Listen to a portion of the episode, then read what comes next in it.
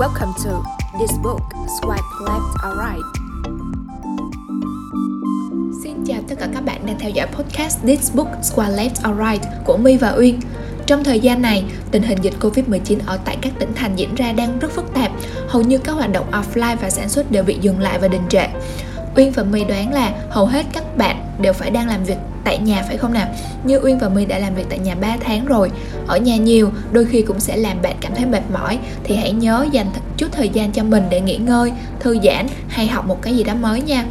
Như Uyên và My mới đây cũng đã cùng nhau thư giãn bằng một cuốn sách khá dài. Thư giãn trong ngoặc kép nha các bạn. Cuốn sách có tên là Thế giới phẳng. Cuốn sách này tuy được viết cách đây khá lâu rồi Nhưng những giá trị mà nó mang lại vẫn rất là lớn. Hơn thế nữa, ở thời điểm Covid-19 này, việc đọc cuốn sách này cũng mang đến cho chúng mình những góc nhìn mới để có thể suy ngẫm nhiều thứ khá hay ho. Vậy thì chúng mình cùng nhau tìm hiểu xem tại sao ở thời điểm này cuốn sách này lại đáng để đọc đến vậy với Uyên và My nha. Thế giới phẳng được viết bởi tác giả Thomas Friedman vào năm 2005. Ông là tác giả của nhiều đầu sách nổi tiếng trên thế giới và đã từng 3 lần đạt giải thưởng Pulitzer vì những cống hiến cho tờ The New York Times, nơi mà ông làm việc với tư cách nhà báo viết về chuyên mục đối ngoại. Cuốn sách Thế giới phẳng là một tác phẩm kinh điển của thế kỷ 21.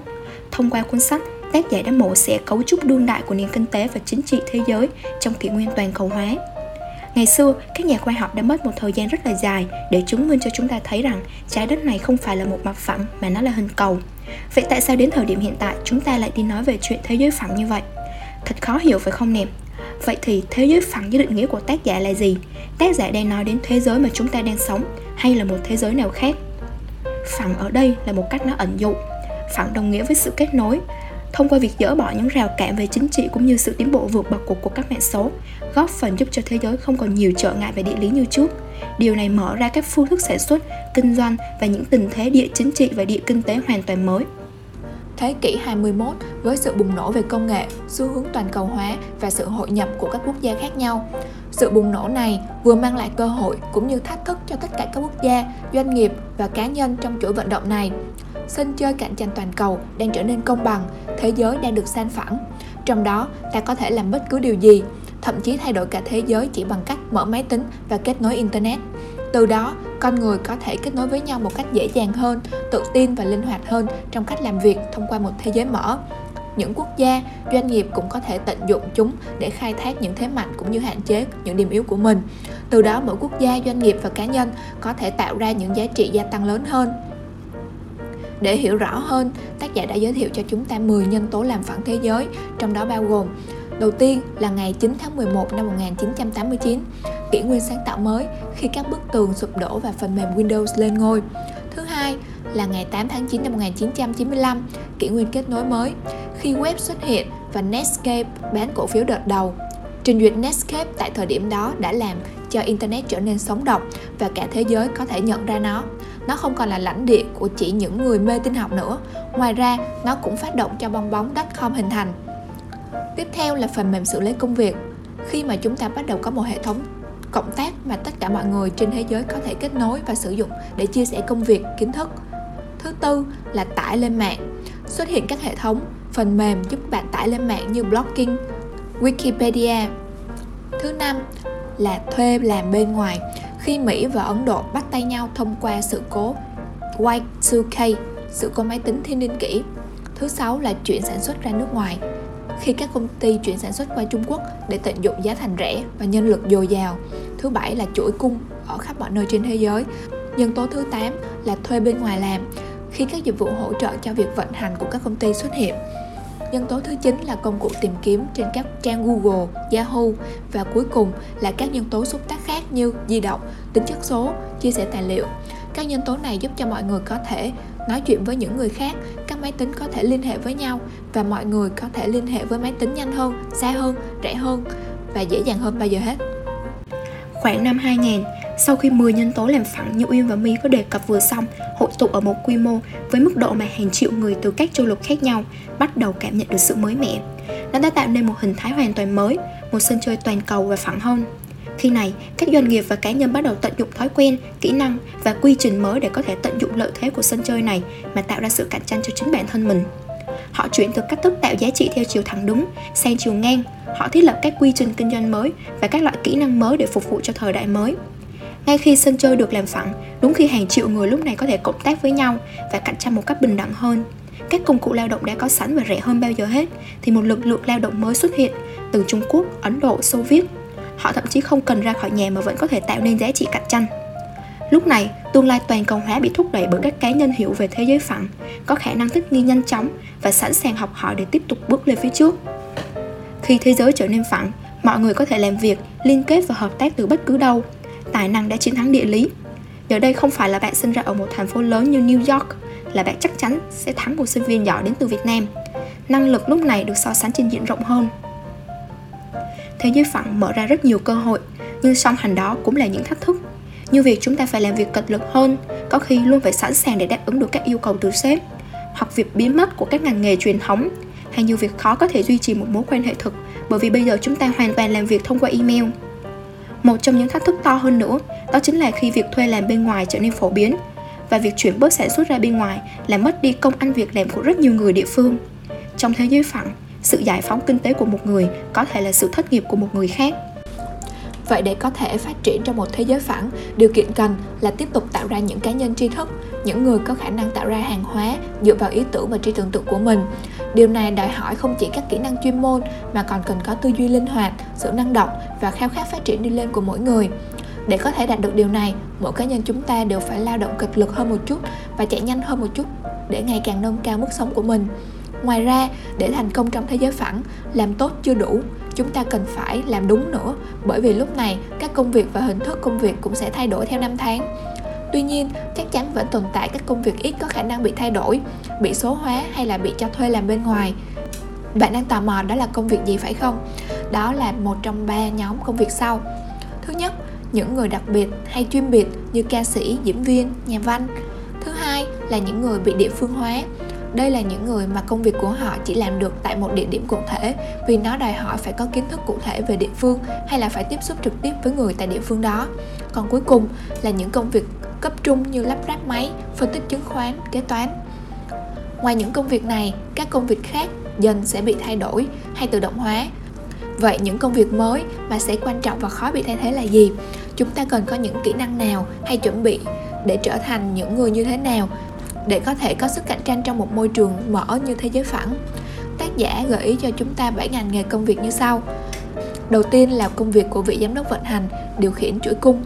Thứ hai là những công việc liên kết các cá thể tách bạch như nhà toán học, marketers. Thứ ba là những diễn giải viên, biên tập, giáo viên, nhà báo, nhà sản xuất. Thứ tư là những người có ảnh hưởng lớn. Thứ năm là những bậc thầy về thích ứng và khả năng học hỏi liên tục. Thứ sáu là những người sáng tạo biết cách kết hợp một công việc truyền thống theo một cách mới và cuối cùng là những nhà địa phương hóa. Chúng ta đã tìm hiểu qua cách để mỗi người dành và giữ được công việc trong thời đại mới này. Vậy, tóm lại, để chuẩn bị cho lũ thanh niên nắm giữ việc đó thì phải giáo dục cho họ như thế nào? Trong thế giới phẳng, kỹ năng đầu tiên và quan trọng nhất mà chúng ta cần có là học phương pháp học. Nghĩa là thường xuyên tiếp thu và học hỏi những phương pháp mới để làm những công việc cũ hay những phương pháp mới để làm những công việc mới. Để học được phương pháp học trước hết chúng ta phải yêu việc học. Bởi cốt lõi của việc học chính là động lực tự học. Từ đó chúng ta có thể thấy niềm đam mê và ham học hỏi quan trọng hơn cả trí thông minh. Có một chương dẫn rất hay của tác giả, không ai học chăm bằng một đứa trẻ tò mò và ham hiểu biết. Vì vậy, tất cả chúng ta cần tìm lại cho mình lòng khát khao mang tính trẻ con được làm một việc theo ý muốn của mình. Nói một cách khác, đó chính là một việc nhóm lên ngọn lửa nhiệt huyết trong lòng. Kỹ năng tiếp theo mà chúng ta cần đó là kỹ năng quan hệ và giao tiếp tốt với mọi người. Điều tiếp theo nữa là phải bồi dưỡng bán cầu não phải nhiều như bạn đang bồi dưỡng cho bán cầu não trái. Vậy, ngoài việc tập trung phát triển cho từng cá nhân, một đất nước, đặc biệt là các nước đang phát triển, cần phải làm gì để có được sự phát triển giàu mạnh? Một chiến lược phát triển quốc gia đúng đắn cần tập trung vào ba yếu tố cơ bản để thực hiện được một sự đổi mới. Thứ nhất, xây dựng một cơ sở hạ tầng kỹ thuật tốt, từ băng thông internet đến điện thoại di động giá rẻ, sân bay và đường xá hiện đại một cơ chế hỗ trợ và khuyến khích tích cực nhằm cho phép sự tiếp cận dễ dàng của công chúng với các phương tiện hạ tầng này để tạo nên sự kết nối ngày càng nhiều hơn giữa các tổ chức và công dân của quốc gia với nền tảng của thế giới phẳng. Thứ hai, xây dựng một nền giáo dục tiên tiến, ngang tầm với các tiêu chuẩn của thế giới nhằm đào tạo ngày càng nhiều những người có tư duy sáng tạo có kỹ năng đầy đủ để có thể làm việc trong một hệ thống thế giới phẳng. Thứ ba, tổ chức việc quản trị vĩ mô tốt, từ việc xây dựng một hệ thống quản lý hành chính trong sạch, hiệu quả, một hệ thống pháp luật công bằng và dễ hiểu theo chuẩn mực thế giới, một chính sách tiền tệ và tài chính thích hợp, đúng đắn, có thể hỗ trợ một cách hữu hiệu nhất cho các doanh nghiệp và công dân của mình, giúp họ làm việc với năng suất cao nhất trong thế giới phẳng. Ngoài ba yếu tố đó thì nền văn hóa cũng đóng góp một phần quan trọng trong việc đất nước gia nhập vào thế giới phẳng. Nền văn hóa càng tiếp cận một cách tự nhiên thì đất nước đó càng có thêm lợi thế. Tiếp cận một cách tự nhiên ở đây có nghĩa là dễ dàng hấp thụ các ý tưởng từ nước ngoài. Ngoài ra, một nền văn hóa khoan dung cũng là một yếu tố quan trọng. Khi khoan dung là một chuẩn mực, tất cả mọi người sẽ thành đạt vì khoan dung tạo ra lòng tin và lòng tin là nền tảng của đổi mới và đạo đức nghề nghiệp. Tương tự như vậy, một công ty làm ăn phát đạt trong thế giới phẳng là một công ty luôn trong tư thế sẵn sàng thay đổi, tiếp nhận cái mới. Một cá nhân thành công trong thế giới phẳng là một người chủ động, nắm bắt thời cơ và không chờ đợi. Từ nãy đến giờ, đi qua các nội dung của cuốn sách, bạn có thể thấy công nghệ đã kết nối chúng ta, nhưng cũng chính công nghệ đã chia rẽ chúng ta. Bạn khó có được một cuộc sống tĩnh để hoạt động trong các lĩnh vực cần sự tập trung vì mọi thứ kết nối xung quanh bạn đều là động. Gia đình của bạn, hàng xóm của bạn, đồng nghiệp của bạn, ai cũng có quyền đưa thông tin lên mạng mà không chịu bất kỳ trách nhiệm gì họ không những đưa lên mạng về bản thân mà còn bàn tán về bạn cho toàn thế giới biết có vài quy tắc để đối phó với vấn đề này quy tắc đầu tiên là làm cho da mặt dày lên quy tắc thứ hai là đừng mất quá nhiều thời gian vào internet bạn sẽ nghiện đấy quy tắc thứ ba đám đông ầm ĩ nhờ sự cộng hưởng của cộng đồng rồi thì cũng bảo hòa vào im lặng và cuối cùng quy tắc thứ tư hãy nói với con cái bạn về thế giới mà chúng đang sống không hề có sự đảm bảo nào rằng tất cả những người sử dụng công nghệ mới sẽ đều đem lại lợi ích cho bản thân, quốc gia hoặc nhân loại. Sử dụng chúng không khiến bạn trở nên hiện đại, thông minh, đạo đức, khôn ngoan, công bằng hay biết điều hơn. Nó chỉ giúp bạn liên lạc, cạnh tranh, hợp tác xa hơn và nhanh hơn. Trong điều kiện không có chiến tranh ở cấp độ toàn cầu, những công nghệ này thật sự hữu ích và chúng ta chỉ có thể hy vọng rằng sẽ có thêm nhiều người sử dụng chúng để sáng tạo, hợp tác và cải thiện đời sống chứ không phải ngược lại. Cuối cùng, chúng ta có thể thấy trong thế giới phẳng, trí tưởng tượng là vô cùng quan trọng. Chúng ta có thể vận dụng công nghệ để biến những tưởng tượng của chúng ta từ tiêu cực tới tích cực trở thành hiện thực. Do đó, điều cốt lõi mà chúng ta cần làm là khuyến khích nhiều hơn nữa các tưởng tượng tích cực và loại trừ những tưởng tượng tiêu cực. Vậy thế giới trong mơ của bạn sẽ như thế nào? Đó là dựa vào trí tưởng tượng của bạn. Thế giới phẳng là một cuốn sách rất hay và có nhiều khái niệm vẫn hữu ích cho tới thời điểm hiện tại. Cuốn sách có đôi chỗ dịch hơi khó hiểu, nhưng nhìn chung vẫn là một cuốn sách nên đọc cuốn sách sẽ phù hợp với tất cả ai muốn tìm hiểu sự vận động của kinh tế, chính trị trong dòng chảy của thế giới. À, cuốn sách này sẽ không phù hợp với những ai lười đọc đâu nhé, bởi vì nó khá là dày, đến hơn 700 trang lận và rất là nhiều những kiến thức nữa. Đúng là thế giới đã trở nên phẳng, tuy nhiên thế giới của chúng ta hiện tại không còn phẳng như xưa nữa mà nó đã trở nên faster and deeper Trích lời bình của tác giả trong một bài phỏng vấn với McKinsey, ông đã nói rằng The world has gone from flat to fast and deep. Công nghệ đã khiến chúng ta dịch chuyển từ một cú click chuột đến công nghệ chạm, đến nhận diện khuôn mặt và cuối cùng là nhận diện giọng nói. Từ năm 2007 thì Apple đã trình làng chiếc iPhone đầu tiên đưa công nghệ chạm trở nên phổ biến hơn với người tiêu dùng. Chỉ cần với một chạm, chúng ta đã có thể gọi một chiếc taxi, thanh toán mọi thứ từ tiền điện, tiền nước hoặc là chuyển tiền từ nước này sang nước khác hay thậm chí chúng ta còn có thể mở một tài khoản ngân hàng số hay tiến bộ hơn chúng ta không cần bất kỳ một cú chạm nào mà chỉ cần nói Hey Siri, what's the weather today? Nghiễm nhiên bạn sẽ có được dự báo thời tiết chi tiết cho cả sáng, trưa, chiều lẫn tối cho ngày hôm đó. Thậm chí, nếu bạn sử dụng trợ lý ảo Google cho cả ngôi nhà của mình thì cũng chẳng cần đến chiếc điều khiển TV hay công tắc đèn nữa, bạn chỉ cần nói Hey Google, turn on or turn off something ngay cả trong bàn phím điện thoại, bạn cũng không cần đánh chữ thay vì sử dụng tính năng chuyển đổi giọng nói thành văn bản. Fast and Deep World này đã khiến cho mọi thứ trở nên dễ dàng hơn, nhanh chóng hơn và ít chạm hơn. Thế giới luôn luôn thay đổi và công nghệ là một chất xúc tác khiến cho sự thay đổi này diễn ra nhanh chóng và mạnh mẽ hơn. Chúng ta vì thế cũng phải thay đổi để thích ứng với môi trường này. Chúng ta cũng phải trang bị cho mình nhiều kiến thức và kỹ năng hơn để trở nên cạnh tranh trên thị trường việc làm ở thế kỷ trước, có lẽ tiếng Anh được xem là một trong những kỹ năng thiết yếu mà ai cũng cần phải có trong quá trình toàn cầu hóa. Khi bước sang thế kỷ 21, chúng ta không chỉ cần biết thứ ngôn ngữ chung là tiếng Anh mà cần phải trang bị thêm một kỹ năng cấp thiết nữa, đó chính là kỹ năng máy tính. Vi thấy sự tiến bộ này gợi lên một vấn đề mà ai cũng cảm thấy quan ngại. Đó là câu hỏi về tính bảo mật thông tin của người sử dụng thiết bị điện tử. Song hành với đó là vấn đề đạo đức của những người dẫn đầu các hệ điều hành, các nhà cung cấp thiết bị, dịch vụ. Bạn có thể tham khảo một bộ phim tài liệu có tên là The Social Dilemma trên Netflix nói về công nghệ đang thao túng và giết chết chúng ta như thế nào.